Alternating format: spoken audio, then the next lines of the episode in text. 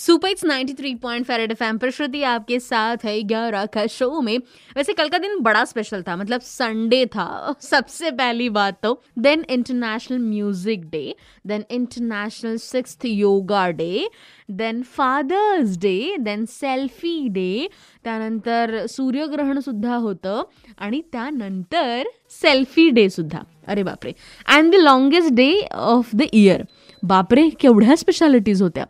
आणि हे सगळं असून सुद्धा बऱ्याच जणांनी पटापट उठून सकाळी हां किंवा जी काही जण सकाळीच झोपतात ना हां तर सकाळी सकाळी पटकन इंस्टाग्राम किंवा सोशल मीडियावर विश केलं आणि मस्त longest day of the year असल्यामुळे भरपूर झोप काढली.